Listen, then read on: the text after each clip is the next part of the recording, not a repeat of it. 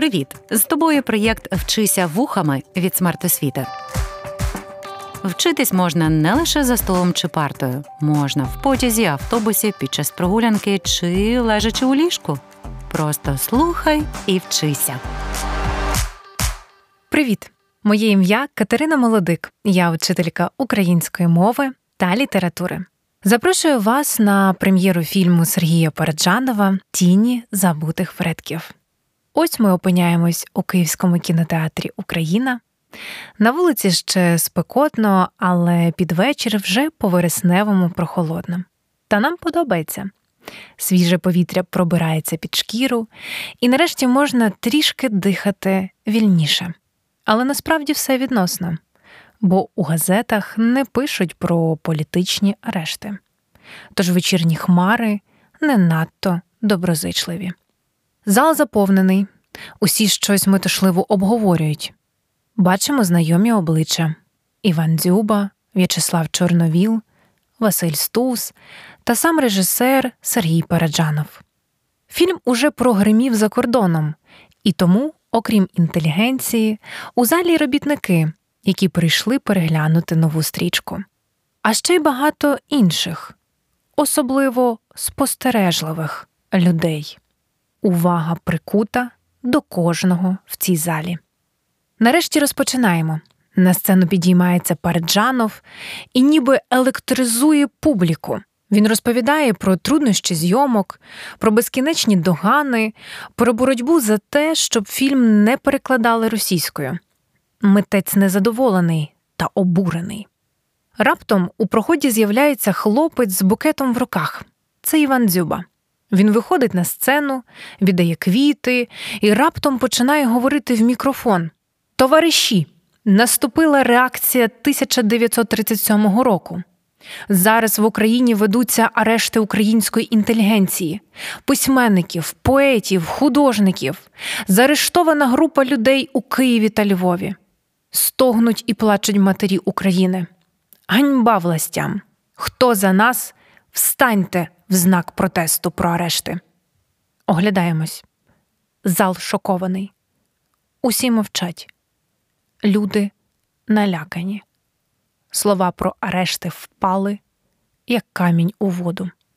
У проході бачимо молодих Стуса та Чорновола.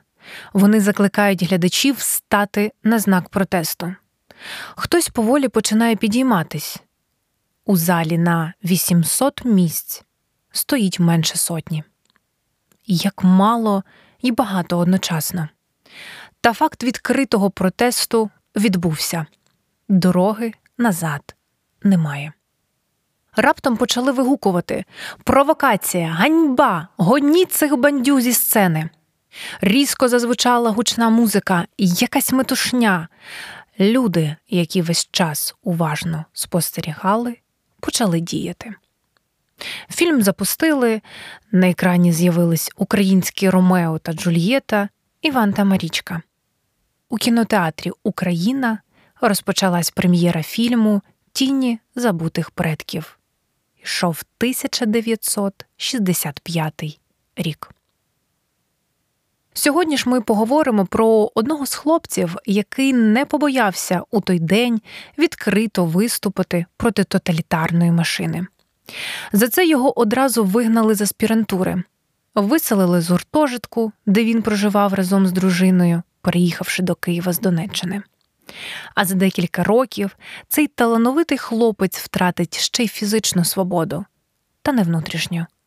Недарма ж Василя Стуса називають українським стоїком.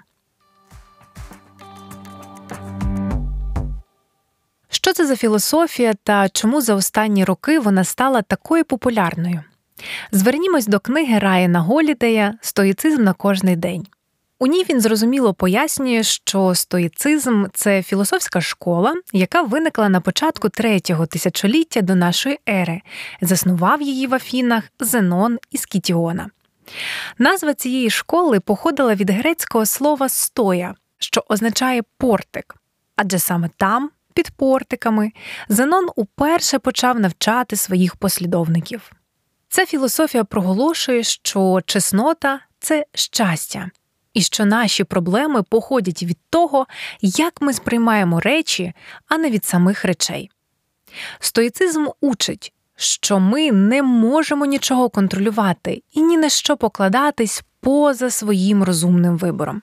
Один із послідовників стоїцизму Епіктет говорив, що це про здатність використовувати власний розум, щоб обирати, як сприймати зовнішні події, реагувати на них. Головне завдання в житті таке визначити і розмежувати речі так, щоб я міг сам собі чітко сказати, що є зовнішнє і мені не підконтрольне, а що мій вибір, який я контролюю. Де в такому випадку шукати добро і зло? Не в зовнішньому, неконтрольованому, а в собі, у моєму власному виборі. Тому найважливіша практика у філософії стоїцизму навчитися розрізняти те, що можемо змінити, і те, що змінити не сила. Погодьтесь, надзвичайно корисна навичка і для нашого часу. Ще один послідовник стоїцизму Сенека звертав увагу на дуже важливі питання в житті кожного, відповіді на які ми шукаємо зараз. Як краще влаштувати своє життя? Як опанувати гнів? Які мої обов'язки перед іншими людьми? Як мені діяти в складних ситуаціях? Як ставитись до власного успіху? Основними категоріями стоїцизму є прийняття, дія та воля. Саме вони допомагають пізнати чотири чесноти мудрість, тобто знання про добро і зло, сміливість, тобто здатність приймати страхи та діяти попри них, стриманість, тобто вміння не піддаватись спокусам, та справедливість, повага до всіх і всього. У втіленні цих чеснот проявляється природа людини та її взаємодії зі світовою природою буття. Дуже влучно підсумував Зенон жити згідно з природою це те саме, що жити згідно з чеснотою. А кінцевою метою філософії стоїцизму є гідне, щасливе життя.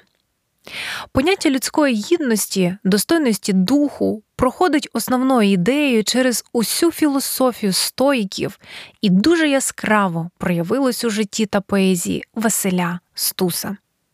Повернімось до подій, які відбулись з поетом після кінопрем'єри.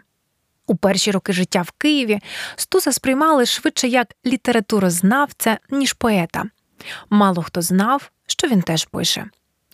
У літературному середовищі та на вечорах, коли й виступав, то більше в обговоренні творів своїх товаришів, ніж із читанням власних. Його рецензії та критичні статті часом мали більший розголос, ніж його нечисельні поетичні добірки, згадує Іван Дзюба. Однією з перших наукових розвідок Стуса є стаття Поезія третьої весни про збірку Троянди й виноград Максима Рильського. Цікаво, що у листах сину він навіть радить читати його вибрані поезії. Стус не засуджує рішення Рильського про співпрацю з совєтською владою, а співчуває митцю. З молодших сучасників найбільше цінував Василя Голобородька, потім Вінграновського. А взагалі Стус ненавидів слово поезія і, до речі, поетом себе не вважав, а називав людиною, що пише путящі вірші. А ще цікаві міркування Стуса про місію поета. Поет повинен бути людиною, такою, що повна любови, долає природне почуття з ненависти, звільнюється од неї, як от скверни.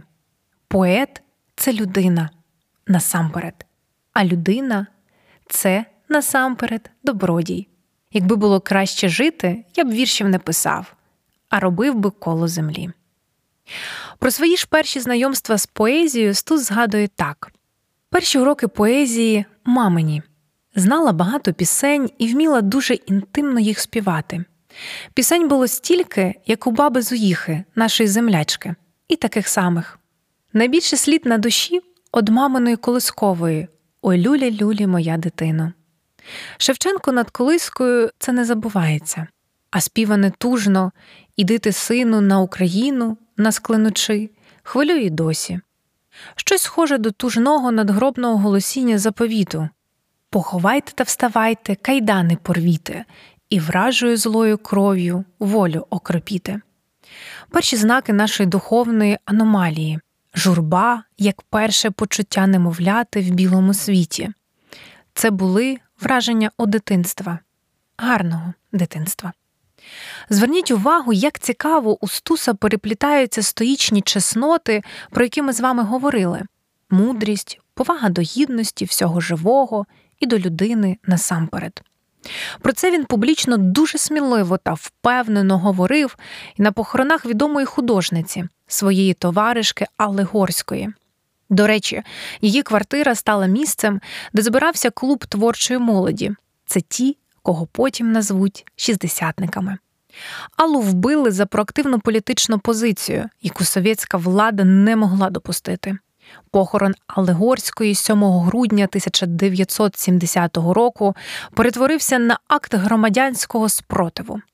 Прослухаймо поезію, яку автор присвятив своїй товаришці. Ярій, душе, ярій, а не ридай. У білій стужі сонце України, а ти шукай червону тінь калини на чорних водах, тінь її шукай, де жменька нас малесенька шопта лише для молитов і сподівання. Усім нам смерть судилася зарання, бо калинова кров така ж крута, вона така ж трепка, як в наших жилах. У сивій завірюсі голосінь, ці грона болю, що падуть в глибінь, безсмертною бідою окошились. Приймати біль і перемагати його долати перешкоди, зберігаючи гідність та відданість переконанням. Власне, давні стоїки й ставили таку мету досягнути душевного спокою, духовної незворушності, бути мужніми й стійкими під час життєвих випробувань. Але, як вважаєте, чи могли інакше діяти ті, хто жили в Радянському Союзі? Так, очевидно, що могли. Бо, як чуємо, у поезії Василь Стус акцентує увагу на тому, що лише невелика кількість сміливців виступила проти тоталітарного режиму, подолавши страх. Згадайте, одна з чеснот стойків приймати гідно страх та йти далі. І шістдесятники, а потім дисиденти, борці за права, честь та гідність людини це робили. Інше питання, що вижили не всі бо в тюрмі народів підтверджувати свої цінності доводилось життям та свободою. Та поки ми шануємо такий вибір та стійкість, вони вічно живі.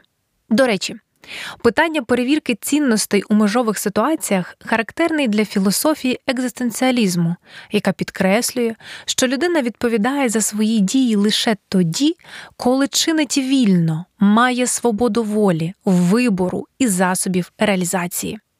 І саме в ситуаціях втрати свободи, страху смерті, покарання, у небезпеках і перевіряється наша стійкість та відданість своїм переконанням. Про це Стус пише сину, згадуючи філософів стоїків. Був імператор у Римі Марк Аврелій. Він, до речі, писав, що кожен вартує стільки, скільки варта мета, до якої людина прагне. Що більша мета, то більша людина. Отож, смисл життя мати якомога більшу мету, цю мету зробити своєю, зробити з собою, тобто поміняти з нею місцями інакше з головою зануритися в ній, геть до останку, до повної втрати самого себе. Оце єдиний принцип для твого, Дмитре, віку. Хай ця мета, як океан, розбудить у тобі океанічні сили, і не для того, щоб ти став великий, а для того, щоб ти став океаном, щоб загубив себе у великому. А велике це єдина комора схову, куди варто здавати свої речі.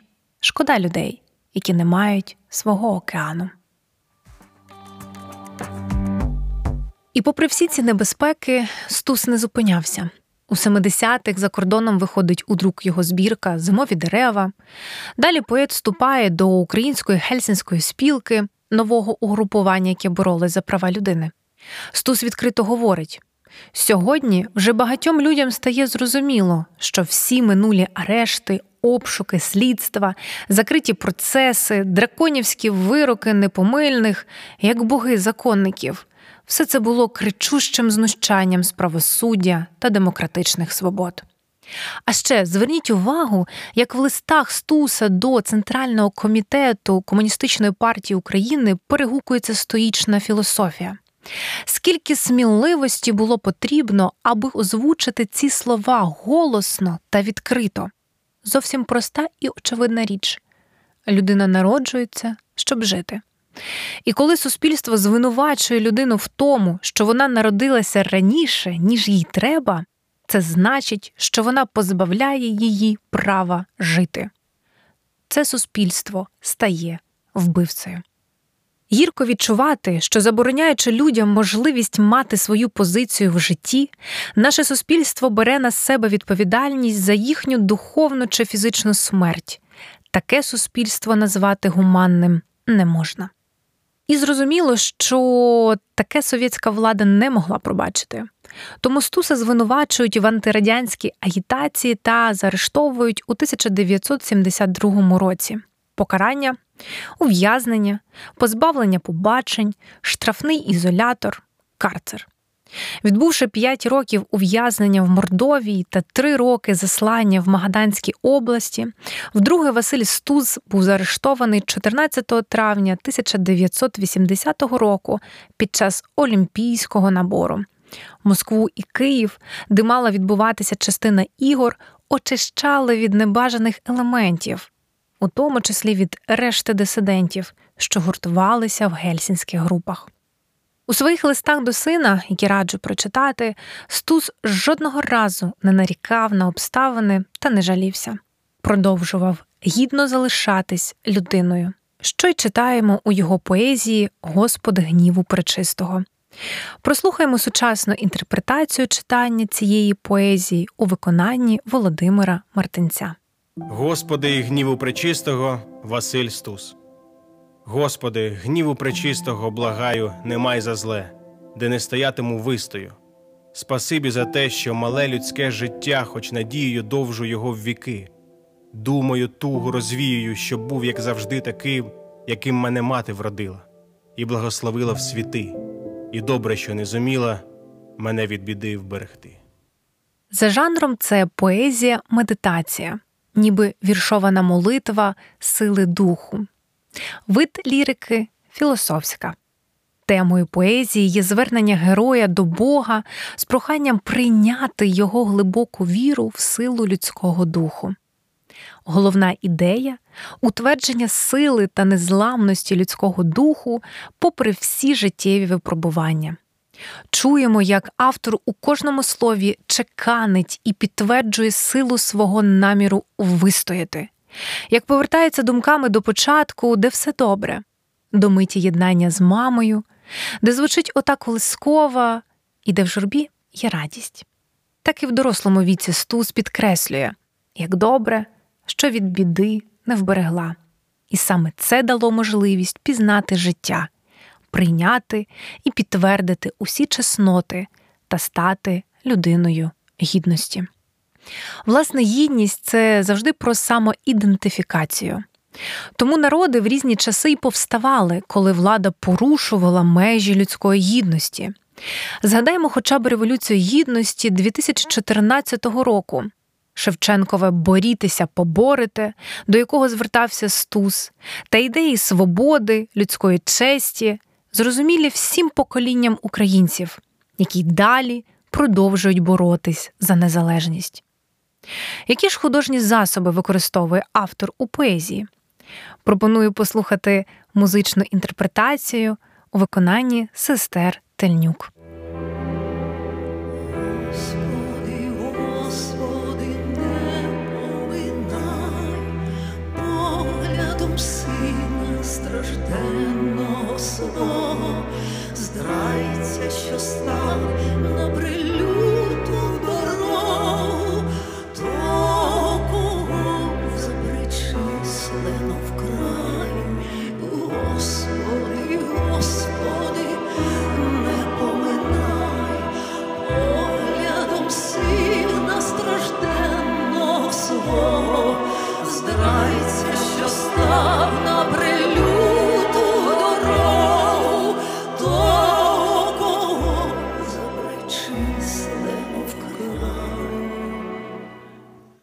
Епітети гнів причистий, мале людське життя. Риторичне звертання Господи, гніву причистого. Метафори Думаю, тугу розвіюю, надію довжу його в віки. Бога як символа совісті людської, віри в справедливість та добро, Стус згадує досить часто, в часи, коли йому нестерпно важко, шукає опори, дивиться на своє життя крізь призму Божих заповідей. В основу вірша покладено канон, запропонований християнським богословом VIII століття Іоанном Дамаскіном, як сходження розуму до Бога, прохання потрібного в Бога. Цікаво, що стоїчна філософія переплітається з християнською, а стусівське терпи, терпець тебе шліфує, відгукується до Сенекового коштовний камінь не можна відполірувати без тертя, і людина не може вдосконалюватись без випробувань. У Біблії ж читаємо про хрест, який кожен несе самостійно. Яким був хрест Стуса в ув'язненні?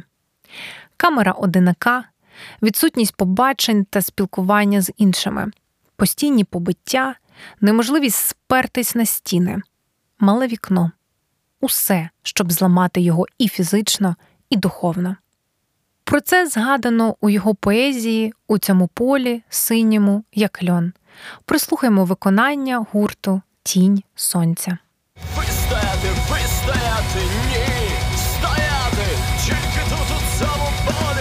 що наче льон і власної неволі, спізнати тут на рідній чужині. У цьому полі синьому, як льон, супроти тебе, сто тебе супроти. І кожен супротивник у скорботі, і кожен супротивник заборон. Василь Овсієнко, громадський діяч, політв'язень, історик дисидентського руху, згадує, що прогулянки давались година на добу в оббитому бляхою дворику 2 на 3 метри, заснованому згори колючим дротом, а на помості наглядач. А з наших камер було видно тільки огорожу за 5 метрів від вікна і смужку неба. Схожий досвід випробувань пережив й Віктор Франкл. Психотерапевт пройшов випробування концтабором і залишився собою. У своїй книзі Людина у пошуках справжнього сенсу він розповідає, що йому допомагали спогади та позитивні думки, до яких можна було постійно повертатись. Тоді будь-які зовнішні обставини не зламають тебе. Ти обираєш, що відчувати та що думати, як реагувати і навіщо жити. Той, хто знає, навіщо жити, може витримати майже будь-яке як. Теж робив Істус, перебуваючи у своїй камері наодинці, записував поезії у саморобний грубий зошит у блакитній обкладинці, писав листи сину, жив у світі слова. У листах від 12 вересня і від грудня 1983 року Стус називає ту збірку Птах душі. Пропоную послухати поезії із автентичним записом голосу автора. За роком рік росте твоя тюрма, за роком рік підмур'я землю грузне, і за твоїм жалінням заскорузлим, за безголів'ям просвітку нема. Живеш і жди, народжуйся і жди, жди перед сконом, жди у домовині, не назирай. Літа збігають згінні, без цятки неба й куклика води, ти весь на бережечку самоти, присмоктаний до туги, ніби равлик, От вибухлої злості занепалий, боїшся межі болю осягти, а світ весь витік, витух, відпалав, не вгамувавши вікової спраги. Він висмоктав із тебе всю одвагу, лишив на призволяще і прокляв.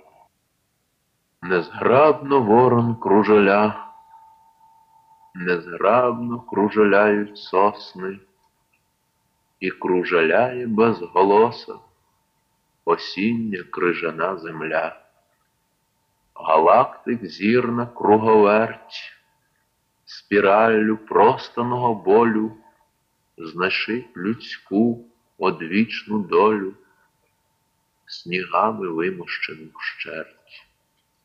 Саме кружляння вікове, папір, перо і філіжанка, а свічка тріпотить світанком, котрий наш правнук днем назве.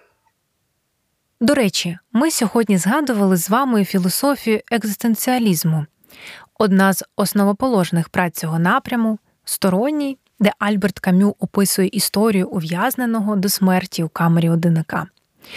Цікава паралель. Насправді всі ми перебуваємо кожен у своїй камері одинака, стверджував філософ. Це наше тіло та свідомість. Ми самі приходимо в цей світ і самі йдемо з нього. І тільки від нашого усвідомлення і готовності прожити життя із сенсом, у взаємодії з іншими та з собою, ми можемо прийти до щастя, поважаючи одне одного. У цій історії звучить цікава думка є сенс вмирати тільки за свободу, бо тільки тоді людина впевнена, що вона вмирає не повністю. Подібне читаємо і у поезії Василя Стуса тільки сила духу, стоїцизм душі може зберегти людське за нелюдських обставин. Вчися чекати, друже, вчися чекати. Ластівки на електричних дротах, почорнілі от сині неба, ще наслухають стумні струми землі, ще під сліпі вікна за тисячі проминулих літ не витворили своєї духовності, що потерпає вівериця битий горіх брати з твоєї руки. Ще людська душа дрижить, як море в незручній западині екзистенції, зарання, друже, власним віддатись пристрастям, тільки так вияви самовтрати, кам'яній, кам'яній, кам'яній, тільки твердь, символ самозбереження. Прослухаймо наступну поезію у виконанні Василя Білоцерківського. Крізь сотні сумнівів я йду до тебе, добро і правда віку, через сто зневір. Моя душа запрагла неба в буремнім леті держить путь на стовп високого вогню, що осіяний одним твоїм бажанням. Аж туди, де не лягали ще людські сліди, з щовба на щовб, аж поза смертні грані людських дерзань, за чорну порожнечу, де вже нема ні щастя, ні біди. І врочить порив. Не спиняйся, йди, то шлях правдивий. Ти його предтеча. Звернімо увагу на слова: щоп це сходинка, перекладена драбини, хлань це безодня, врочить це предрікає, запрагла означає захотіла. За жанром це ліричний вірш, вид лірики патріотична і філософська. Про що поезія? Про вибір своєї життєвої дороги, де панує світло. Це своєрідна поетична декларація митця. Яка ідея вірша? Хоч часом ліричний герой і зневіряється на своєму шляху та готовий йти далі і залишатись людиною за будь-яких обставин. Які художні засоби використовує Василь Стус для розкриття ідеї поезії? Епітети буремний лед, високий вогонь, смертні грані, метафори душа запрагла неба, гіпербола, крізь сотні сумнівів, через сто зневір, алітерація звуків Р, С та Щ. У тюрмі народів Стус залишився вільним. Його не зламав ні страх, ні тиск, ні знущання. Він був відданим своїм переконанням що кожне суспільство має давати людині простір свободи та поважати гідність. Адже це обов'язкова умова людського існування. При відсутності такої свободи є істоти, безіменне ми, але немає людей, особистостей, вважав Стус. Подібне читаємо у повісті гімн американської письменниці Айн Ренд Я існую, я думаю, я хочу.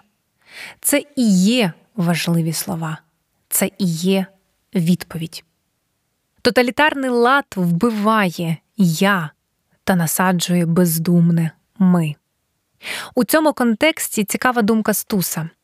В інтересах нашого суспільства важливо свято оберігати індивідуальні людські права.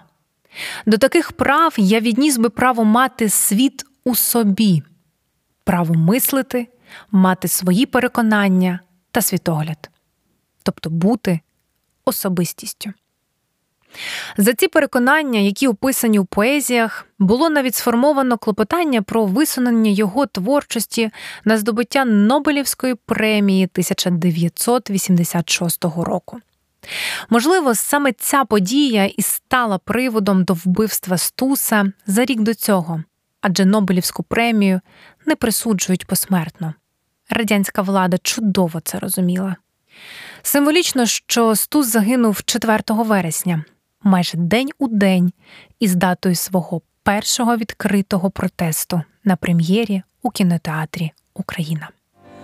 Вже відслонився без окрай чужини, і в жалощах никне